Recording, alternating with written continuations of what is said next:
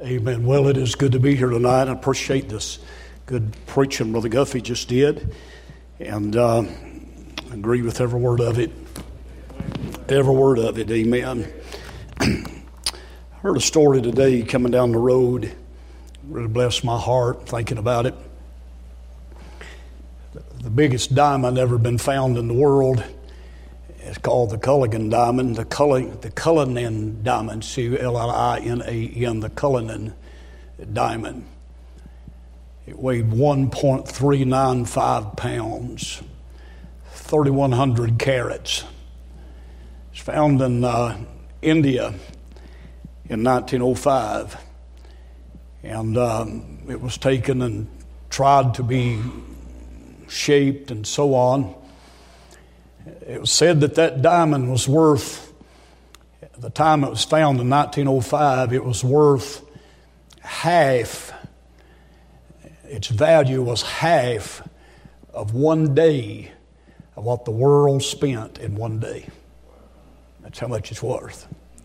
Most wealthy diamond, it's in the Queen of England's crown today, a piece of it.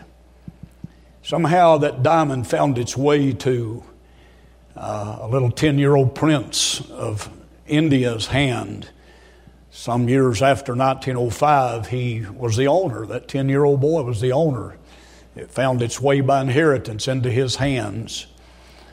He loved the Queen of England so that he took that, hand, that diamond, Brother Steve, at 10 years old, and placed it in the hands of the Queen of England not knowing the value, had no concept of how much that diamond cost. And uh, years later, after the boy grew up, he went to the London Tower where the diamond was kept and stored. And they let him in to see the diamond. And the Queen was with him. And uh, he said, May I hold that diamond? They placed it in his hands. And they was leery of what he was going to do with it because as a grown man, he understood now the value of that diamond. And so he took that diamond and got on his knees and gave that diamond to that queen again. And he said, When I was a 10 year old boy, I did not know the value of that diamond, but I so loved you that I gave it to you. But now, as a grown man, I do understand the value of this diamond. And my love for you has never changed. And I'm going to resubmit my diamond back to you. After 44 years of serving the Lord, it's my great joy these days to just give myself over again to the Lord. I did not know the day I got saved the value of what I was getting that day. And neither did any of us. 44 years later, I understand a little bit more about the value of our Lord. I hear folk talking about being burnt out and wore out and all of that. I want to serve the Lord today greater than I ever have in my entire life, Brother Wells. Thank you for letting us come tonight, Brother Jones. Hebrews chapter 10, I want to give you one piece of a three part message that I believe would be the mind of God for tonight.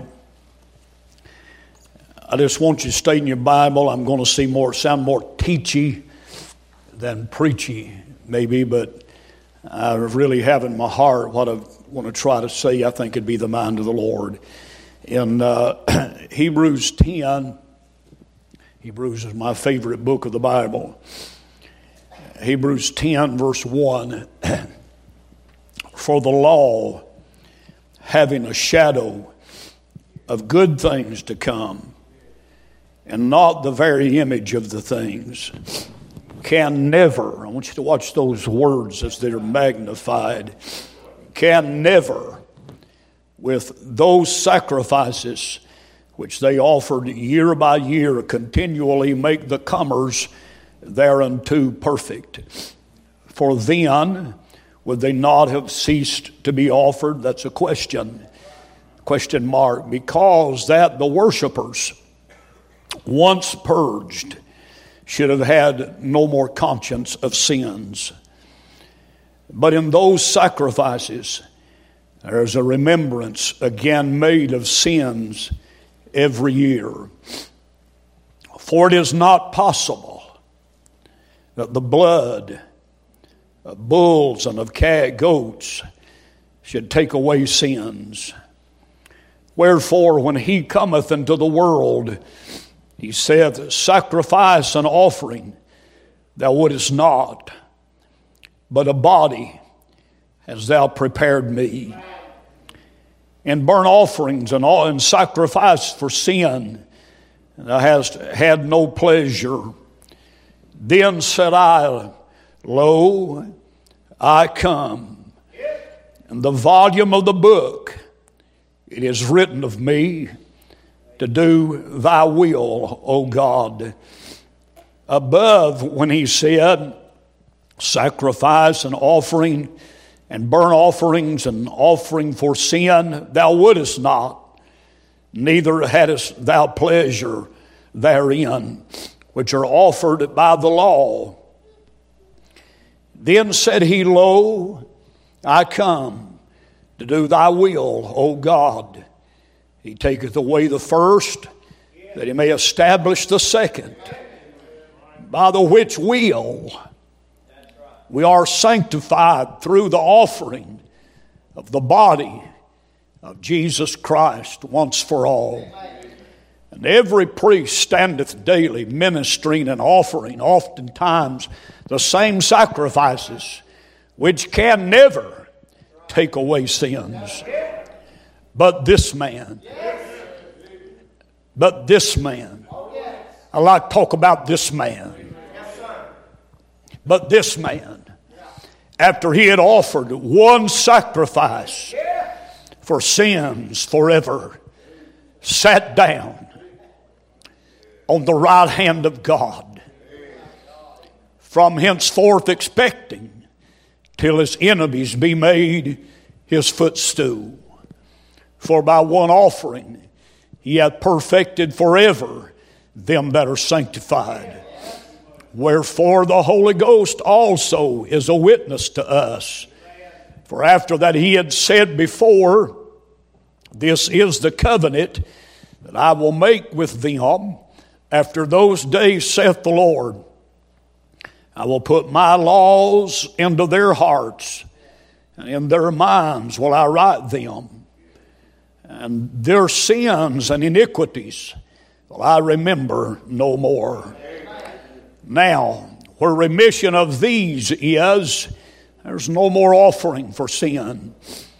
Having therefore, brethren, boldness to enter into the holiest, amen, by the blood of Jesus, by a new and a living way, which he hath consecrated for us through the veil, that is to say, his flesh. And having an high priest over the house of God, I want to lose these next few words as our text and preach maybe a couple of messages here. Let us draw near.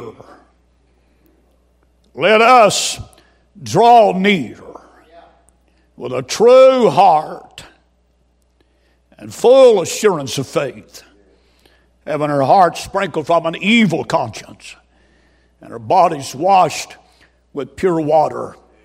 Let us hold fast the profession of our faith without wavering, for he is faithful that promised. Let's bow to pray, Father, tonight. Thank you for the privilege, Lord, to be here be among your people, and Lord, to experience your presence. And Lord, I pray you to help me tonight to speak in such a way to bring perfect glory to you. And Lord, that people would be helped. I thank you for all you've done for us. Thank you for saving us each one, one by one. God, you drew us and saved us, and we're grateful. Please help us tonight, I pray, in Jesus' name. Amen. Amen. Thank you. You can be seated. I want to try to preach, if I can, down to verse 18.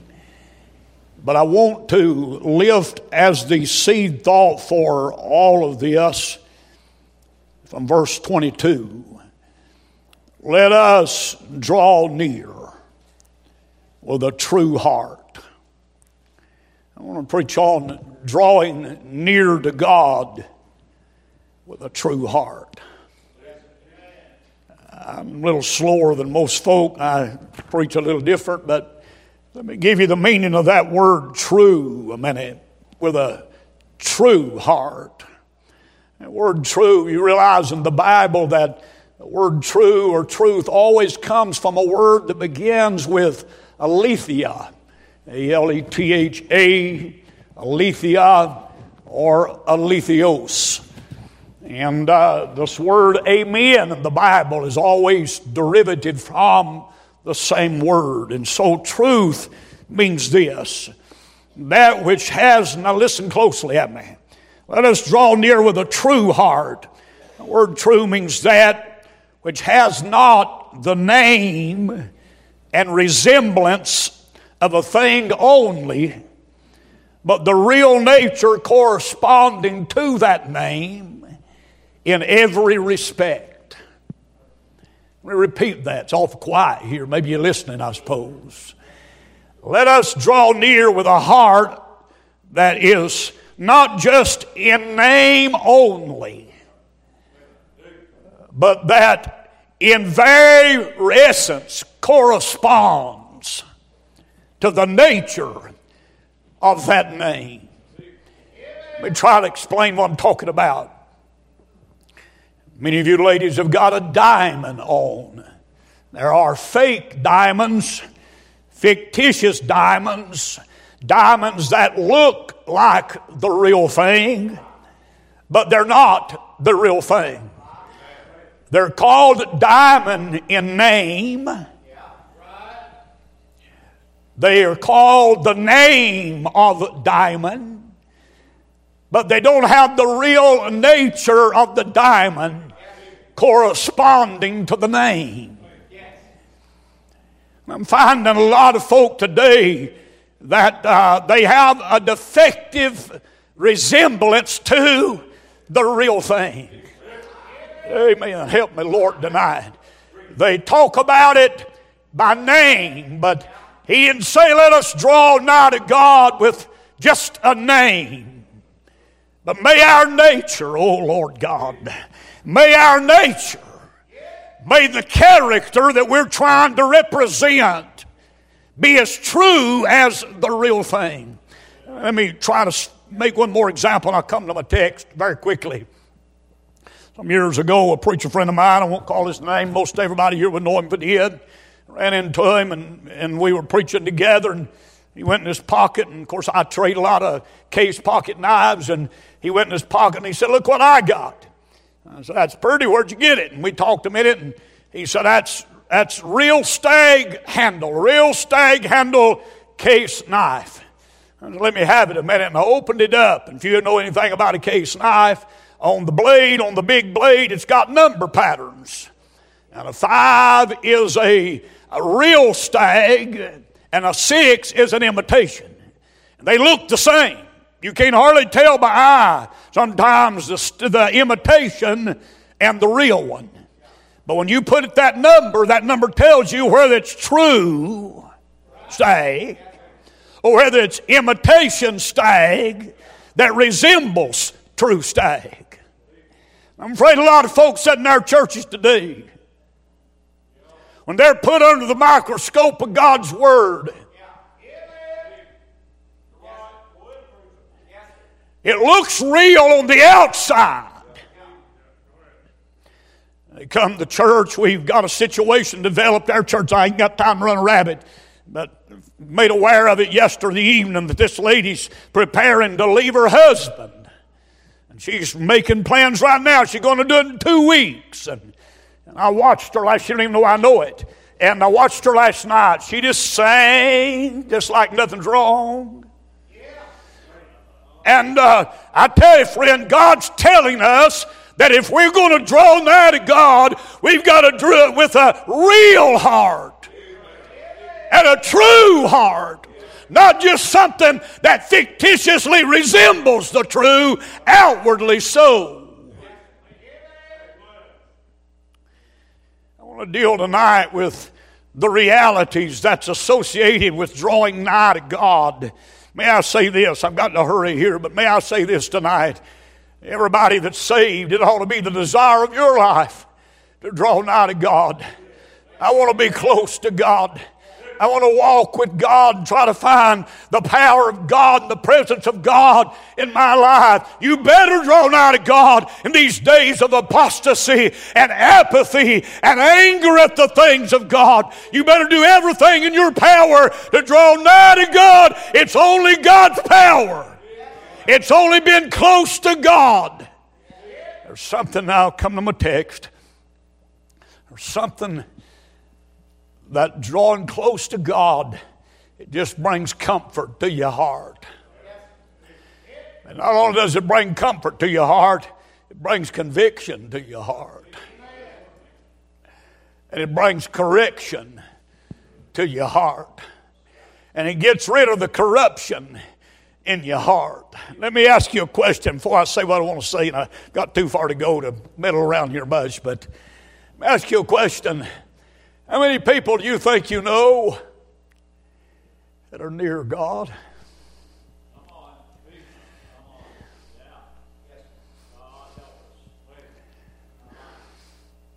How many people do you think you know that really, really are near the Lord?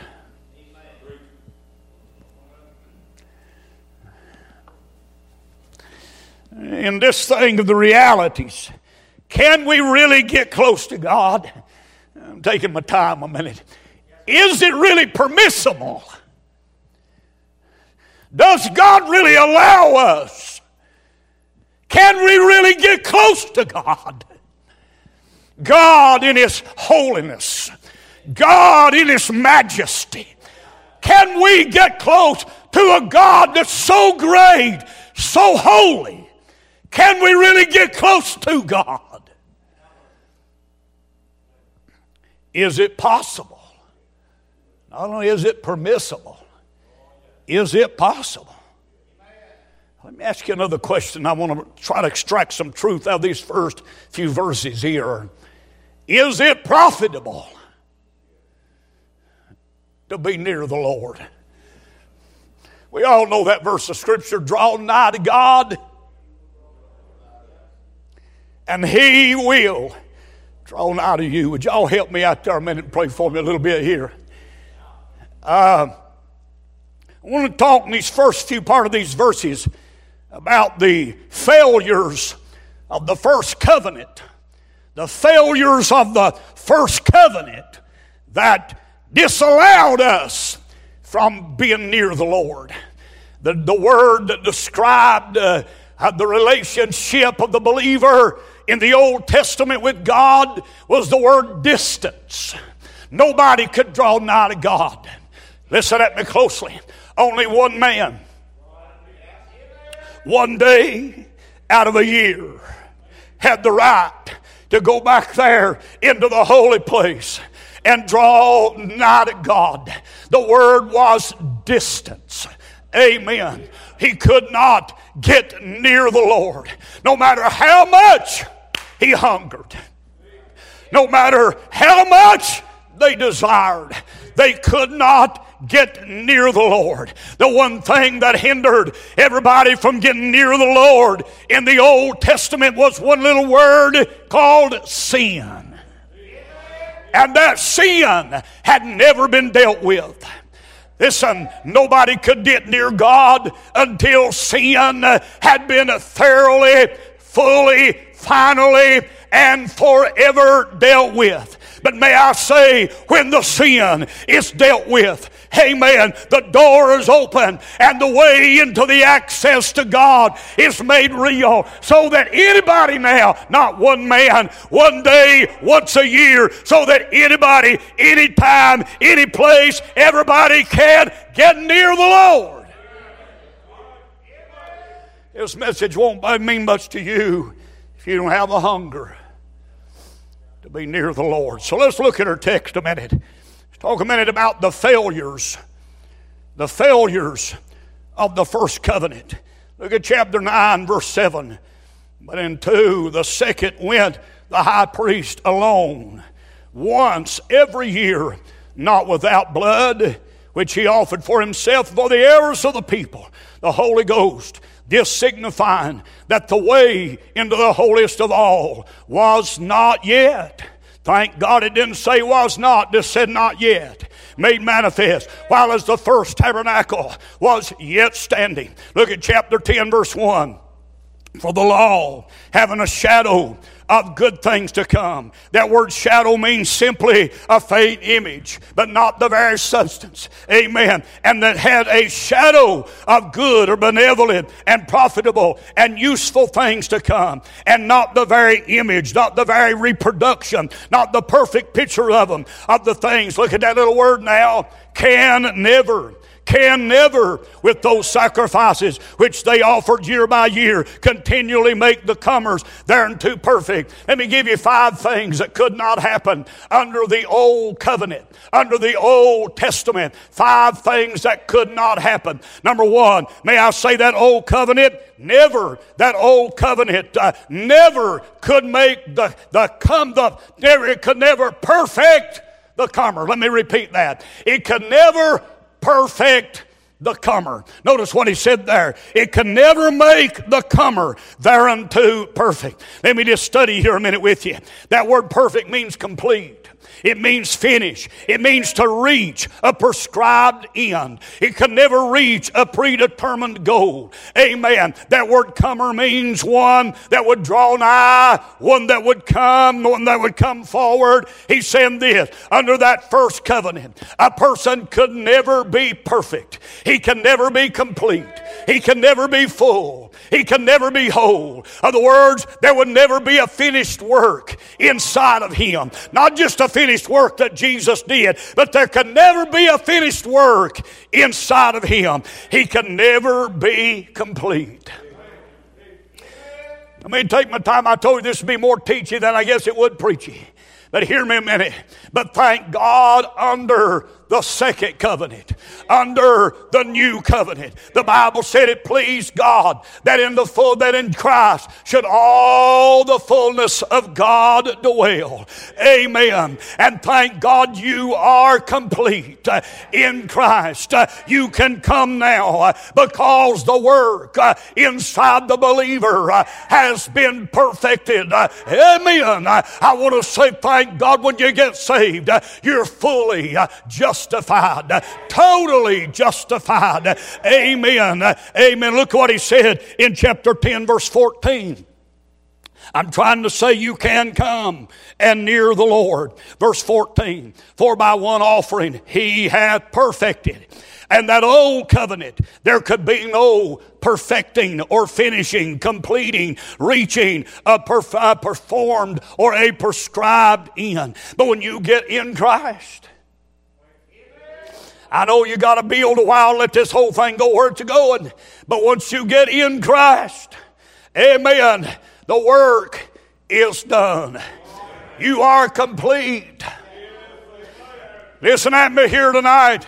Everybody in this building has the same right to come into the presence of God as the high priest uh, of old did. Uh, one day uh, the veil's been torn down, and every one of us has the right now to get in God's presence and draw near the Lord. I don't care if you're 10 or 100. I don't care what kind of life you lived in the past. You have the right now to draw nigh to God. I really believe the reason most folk don't draw nigh to God is they can't see that in Christ they're complete. You are complete. It pleased God that in Christ should all fullness dwell. And when you got in Christ, you're complete in Christ. Now, I ain't taking away what I'm going to preach another message if the Lord allows it so, but uh, you're complete right now. I want you to listen to what I'm saying. There is no more work to be done in you as far as salvation is concerned. You're as saved right now as you're going to ever be. You will be no more saved when you've been in heaven a million years than you are right now. I'm done you out shouting ground. I am safe. I'm saved. I'm safe. I'm kept by the power of God. The work of God is done inside the believer. I am complete in Christ. I don't mean this way it comes out. I don't need anything else. When I got Christ, I got everything. It can never make the, the it can never perfect the comer under that old covenant. But notice the second truth. Not only could it not perfect the comer, look in chapter 10, verse 2. He gives us a second truth. That old covenant can never purge the conscience. Look at verse 2. For then if, it, if the first sacrifices in the Old Testament made the comer thereunto perfect, then, if that were possible, then would they not have ceased to be offered? The offerings would have stopped. Because that the worshippers, once purged, should have no more conscience of sins. It can never cleanse or purge the conscience. That's hard you to get a hold of. Brother Guffey talked about a while ago that when he got saved, he didn't fully understand it, but he just got up and said, I just feel clean all over. I want you to listen to me a minute. If you take, take, if you disagree with what I'm saying, I think you need to study a little more. But under the Old Testament, when a man came to worship God, and confessed all his sins, he never had that clean feeling. His conscience wasn't purged. You remember that night, praise God, Brother Yoki, you remember that night, that day, that Sunday, that whatever day, wherever it was. You remember Brother Jack and you fell in that altar with a load of sin and guilt in your mind. Amen.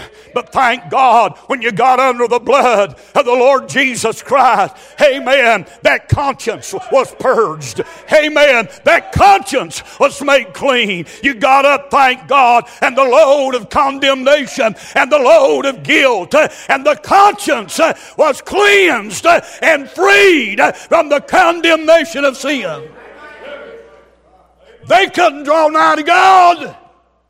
We'll see it another night, but they couldn't draw nigh to God because their conscience, their conscience, the word conscience means it means it's, it, it's the word science, and it's a science that knows self. Their, their, their knowledge of themselves was always there. They could never get free uh, from the knowledge of their own sin and the guilt of their own sin. But I have a right tonight to draw nigh to God. Not only because, thank God, when Jesus come, He finished the work. He perfected in me. But now, thank God, I can come to Him because my conscience has been purged. Look at chapter 9, verse 9 again. He said this. He said, which was a figure for the time then present, in which were offered both gifts and sacrifices that could not make Him that did the service perfect as can pertaining to the conscience his conscience could never be clean. Is there anybody here tonight that can give me a witness that after you got saved, God purged your conscience? Are y'all with me out there? I don't understand it, and you don't either. But I know one thing I've got cross with God since I got saved. I've got wrong with God since the day I got saved. Have you ever done that? You know, the first thing that happens the minute your conscience, the minute you get cross with God, your conscience starts accusing you. And you start wanting to do the same thing that Adam and Eve did in the garden. You want to flee from God. You want to run from God. But thank God when you go back to the same place and the same blood, amen, that met you there and saved your soul and confessed that sin again. Thank God at that moment, God frees you from the guilt. He frees your conscience eh, and you have access to God freely and joyously to come in the presence of God. Amen. You could not Look at verse number three. But in those sacrifices, there's a remembrance again made of sins every year. You know all that Old Testament sacrifice did? It just simply reminded them that they hadn't been made right with God yet, fully right. The word remembrance here, this word remembrance in itself it speaks of, it's, it's a word that means recollection. Uh, the old timers, my daddy was an old timer, and uh, he would say, he would say, uh, brother, he would say something like this, to the best of my recollection.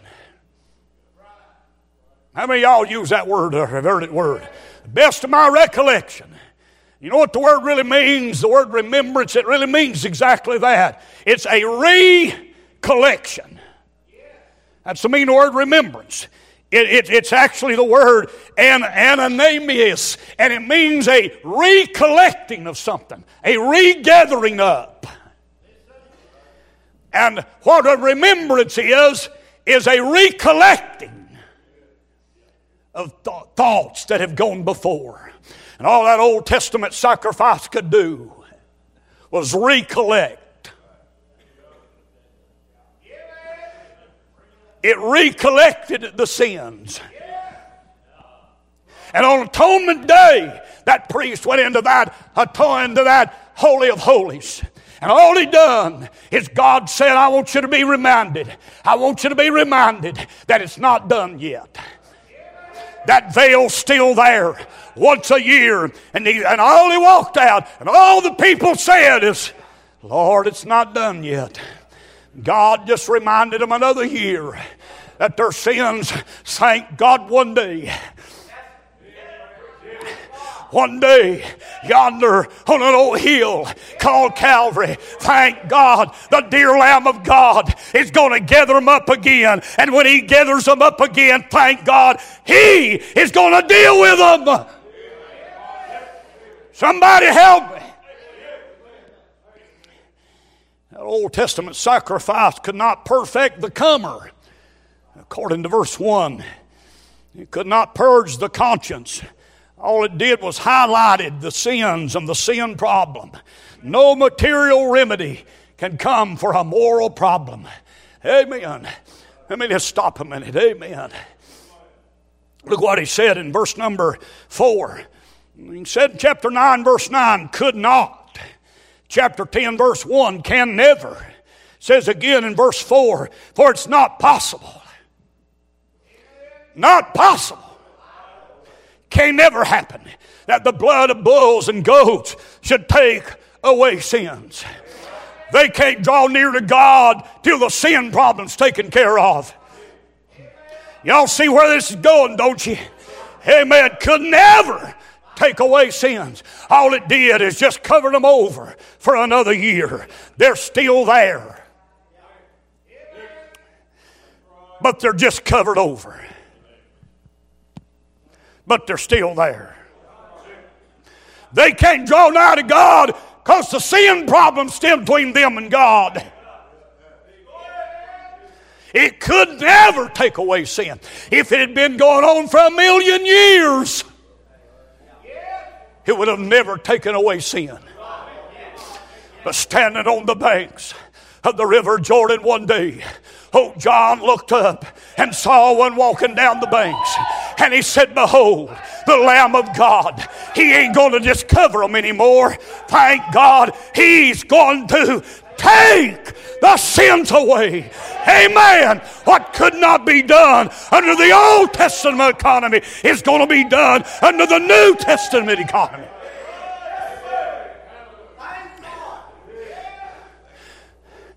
The thing that stood between God and man, and man drawn nigh to God, was his sin problem.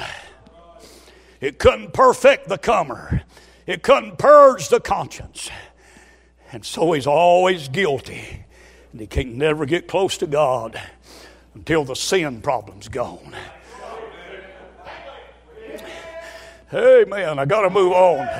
Aren't you glad that the cross, aren't you glad, thank God, the Lamb of God bore our sins in his own body on the tree?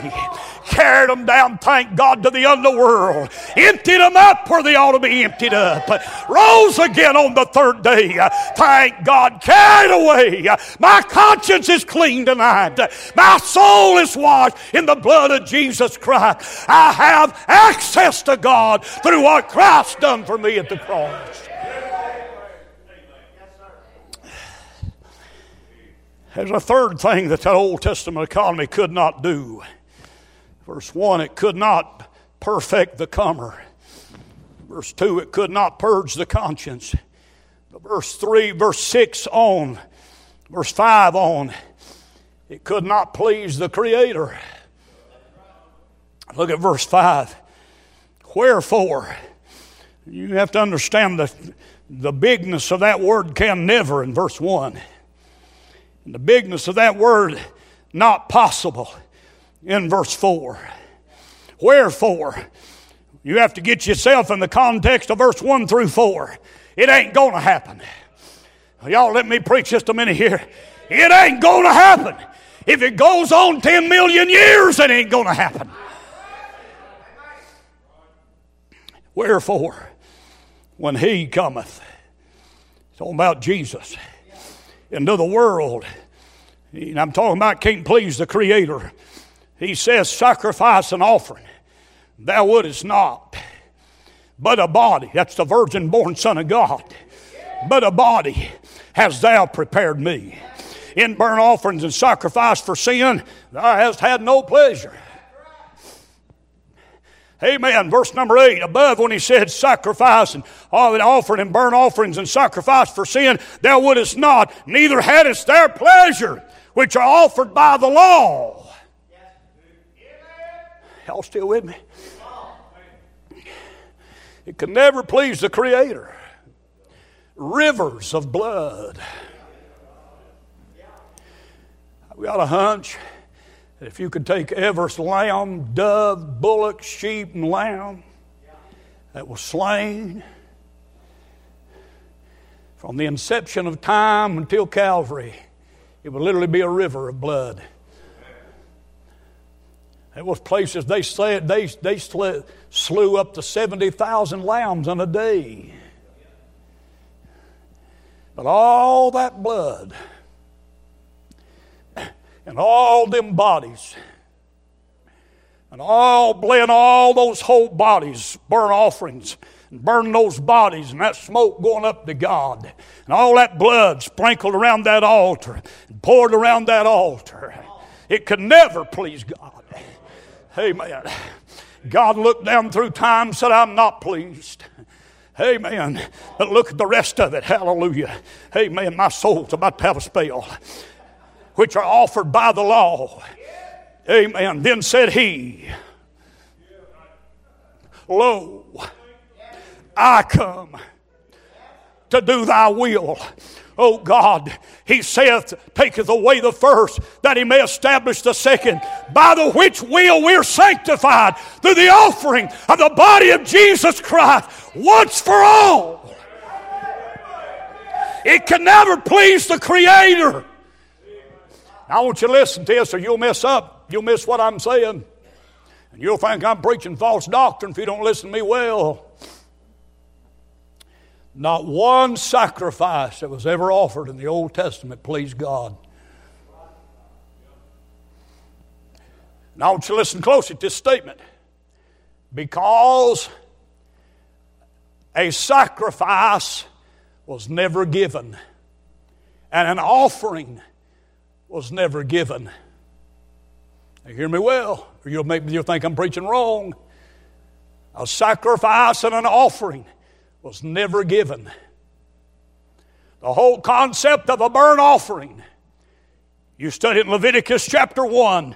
The whole concept of a burnt offering. It must be offered willingly. A life must be given to make atonement for sin, not taken.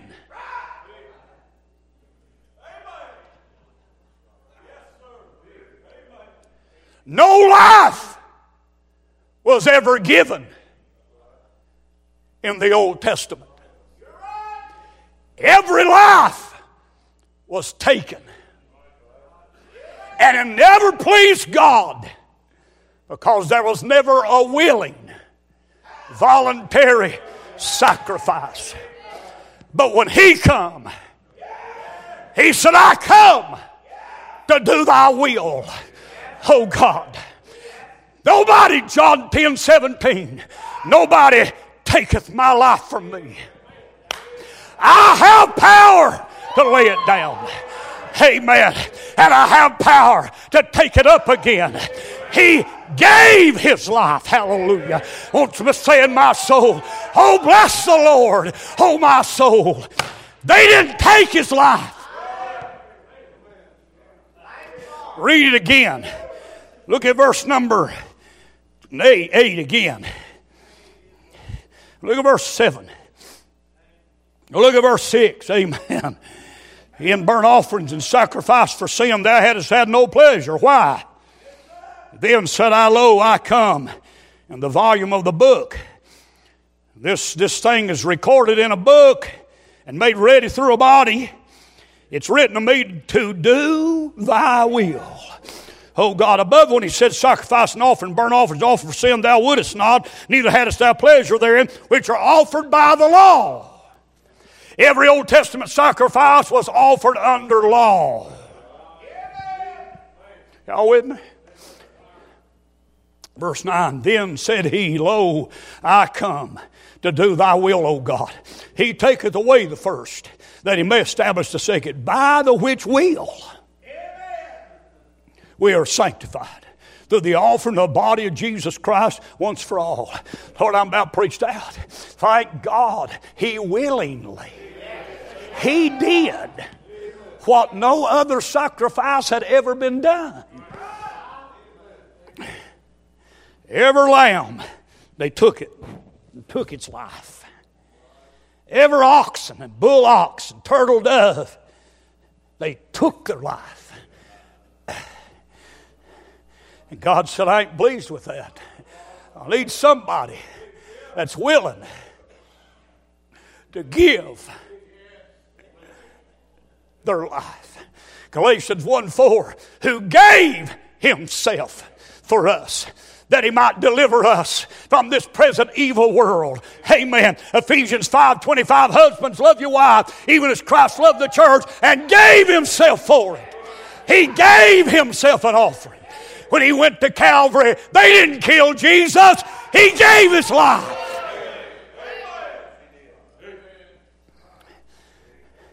And the blood of an animal could never please God. But thank God, in a perfect body, with pure blood, with a perfect desire to perfectly please God, to lay down his life. God said, Right there's what I've been looking for. I've been looking for a perfect body and a pure blood, and I've been looking for a perfect will. Amen. And thank God when he laid his life down, God said, Now I'm pleased. Amen. Amen. Listen to Isaiah 53:10. Yet it pleased the Lord to bruise him. He hath put him to grief. Thou shalt make his soul an offering for sin. He shall see his seed. He shall prolong his days, and the pleasure of the Lord shall prosper in his hand. He shall see of the travail of his soul and shall be satisfied. You know the reason I can come near God tonight? God's satisfied. He's not satisfied in me. He's not satisfied in my way, my walk, my talk. I'm saying I can come before God tonight because God is satisfied with His Son.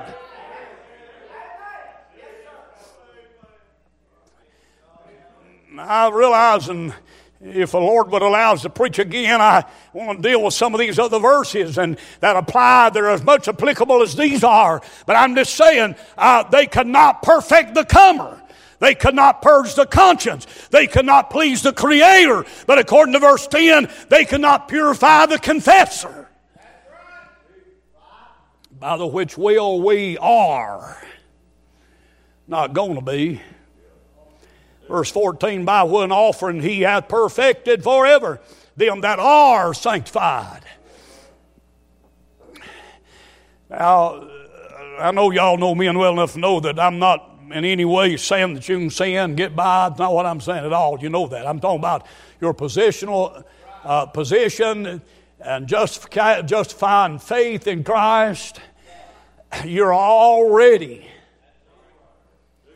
in the eyes of God, and the mind of God, you're already sanctified.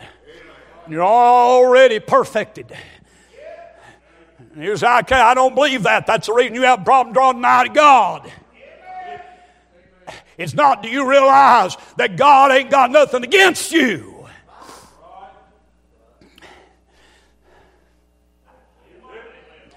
God ain't got nothing against you.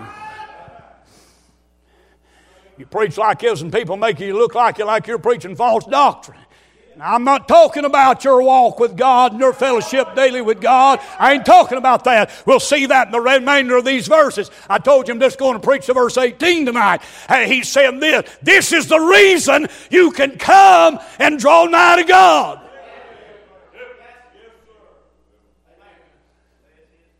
You're already perfected. I believe in living right and walking right and dressing right and practice it and preach it. And I'll guarantee you, there ain't a man in this building got a more of a dress code standard than me and my wife's God. So I'm not doing. That's what I'm not saying. I'm not saying not to live right. I'm saying it's not till you realize that Christ at the cross has fully taken care of your sin debt. Son, it is paid in full and it's never going to fall like Silicon Valley did yesterday. That'd help some of you, even you young people, you get a hold of that. You'd want to live back there in the presence of God when you know that you have not just a, you don't just have an invitation back there. You have a right back there. Oh, a lot I'd like to say right there, but it can never purify the conscience. But once you get in Christ, know about that Old Testament, that old economy. Let me say a fifth thing quickly. Lord, have mercy. It could not make the priesthood complete. Let me tell you one more time. It could not purge the conscience, perfect the comer, please the Creator, it could not purify the confessor. But that Old Testament economy, that old covenant, could never make the priesthood complete. Look what he said in verse 11. And every priest standeth, take that word and underline it, daily ministering and offering oftentimes the same sacrifices there it is, that word again. Can never. That's what it could not do, could never take away sins. But this man, after he had offered one sacrifice for sins forever, he sat down on the right hand of God. You know why? The priesthood is now complete. Some of y'all looking at me like I'm way out yonder in left field somewhere. The priesthood's done. No need of a priest no more on this earth. No need of a tabernacle no more. No need of a knife and an altar anymore. No need of a basin and a brush anymore. There'll never be another sacrifice made. The priesthood is complete. I know that you all know this. I know you do. Everybody in here knows it, but it's still good to rehearse it. The only piece of furniture that you won't find in an Old Testament tabernacle was a chair. There wasn't in one in there. In the morning, he had to go in there, stop at the laver, and wash up again. Go a little further and put some offerings up on that sack, upon that burn off that uh, brazen altar again. Go back there and light the candlestick again and put some fresh bread on there again. Go back home that night. It still wasn't done. Go back the next day start all over again. There was never a chair because the work never was done. But thank God when Jesus Christ took the blood and put it on the mercy seat who is he himself and thank God sat down at the right hand of God he cried on earth before he ever left here. He said, It is finished. And Mark said about him in Mark 16, he said, And so after he had said these things unto them, he was received up into heaven. And he sat down at the right hand of God.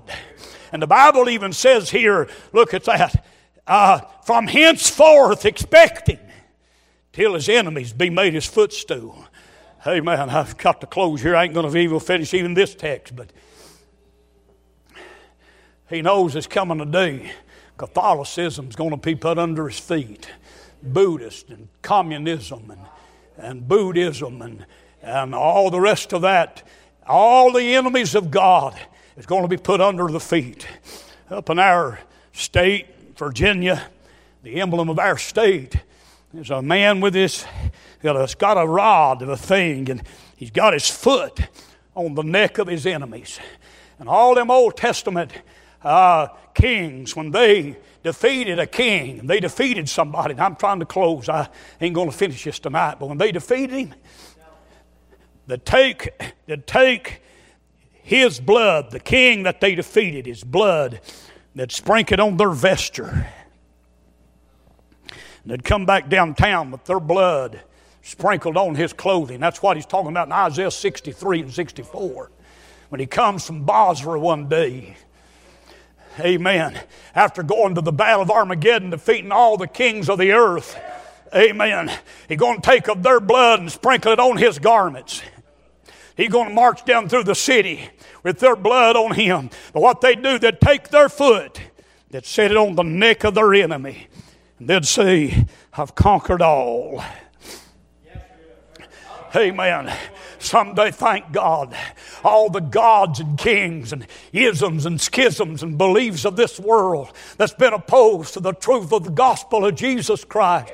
Someday, thank God, He's going to put His foot on the neck of every bit of it.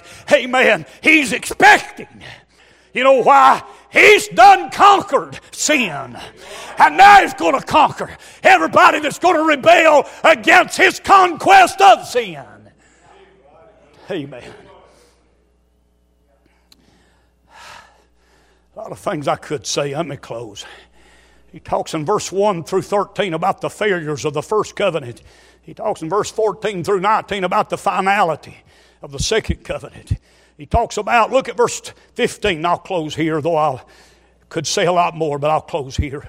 He talks about the freshness of the witness of the Comforter now. Verse 15 Wherefore, the Holy Ghost also is a witness to us. For after that he had said before, This is the covenant that I'll make with them after those days, saith the Lord. I'll put my laws in their hearts, and in their minds will I write them. Their sins and iniquities will I remember no more. Now, where there's remission of these is, there is no more need for an offering anymore. Listen to this, and I'm done. He says, now that you're under the New Testament economy, you've got a witness in the person of the Holy Ghost. There's three words in closing but to share with you quickly. According to Hebrews 10 15, there's a witness to us. That's what he said. Wherefore the Holy Ghost also is a witness to us. This regards the facts of our redemption. In 1 John 5 10, he says, He that believeth on the Son of God hath the witness in himself. Hebrews 10 15, there's a witness to us that deals with the facts of our redemption. In, Hebrew, in 1 John 5 10, there's a witness in us that deals with the faith of our redemption. But in Romans 8 16, the Spirit itself bears witness with our spirit. There's a witness to us. There's a witness, bore witness in us. And there is a witness that the Holy Ghost bears witness with our spirit. I want to say this, and I hope I don't get cross with nobody. I don't understand folk that say they're saved and doubt it all the time. When we've got a witness to us, in us, and the Holy Ghost bearing witness with our spirit. A threefold witness to us in the Scriptures, in us with the Spirit, and with us when the Holy Ghost gets to moving in the crowd. I'm done here, but I don't understand when the Holy Ghost gets to moving in a crowd, some gets happy and thanks God they're saved because His Spirit bears witness with our spirit that we're saved. But in the same service where the Holy Ghost is bearing witness to, with, and in some, others starts doubting. Don't that strike you a little odd? I'm never forgetting I'm preaching on drawing nigh with a true heart. Why can we draw nigh? Because the comers have now been perfected, the conscience has been purged, the Creator's been pleased, the confessor has been purified, and the priesthood has been completed. And so, after he get all the way down to that next verse down there, he says, Let us because of all these things. Let us draw near. Now, I'll close with this statement. These wicked, depraved, ungodly days, the only thing that's going to keep you from falling by the wayside is that you daily seek to draw nigh to God. Now, I want to be honest with you. Mr. Willie, come on, I'm done. Brother Ronnie, whatever, I'm done. An old man that ordained me back in 1979, he preached the last few years of his life blind. He preached for 63 years. He told me many times before he died, he said, Preacher, he said, uh, things are different today than it was when I started. He said, You can go to church on Sunday. When I started, there was no such thing as having to counsel with people with marriage problems.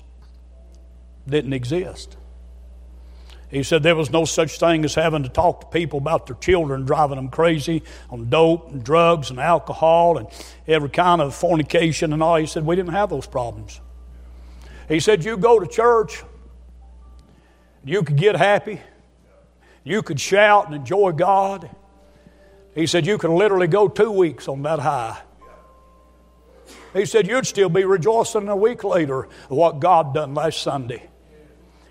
He said, But today, you can go to church, have a good service, get happy, and before you come back the next night or even Monday morning, the devil's done beat you to death. Has anybody found that to be true? We had a good meeting yesterday. God moved, helped us. Went home feeling pretty good. Three o'clock, my phone rang. One of the men in church said, I'm not trying to cause trouble. I think you need to know this. And called this lady by name. Said she's planning on leaving her husband. One of our ladies in the church getting everything together right now to leave her husband two weeks. Every bit of the joy that I'd had yesterday morning. Got thinking God's going to do something for a church a little while back. We're doing $250,000 worth of work around their building right now. Got thinking God's going to help us. Just excited. Piano player got cross, left. Older couple got mad and left. Young girl got twins, got mad and left. And I'm telling you tonight, it just saps all the life out of you. Just sucks the life right out of you. And I'm you this now, sit down. Sometimes I'm like Jehoshaphat. I said, Lord, I don't know what to do.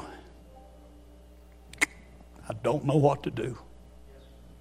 That's what Jehoshaphat said to the Lord. Lord, we don't know what to do.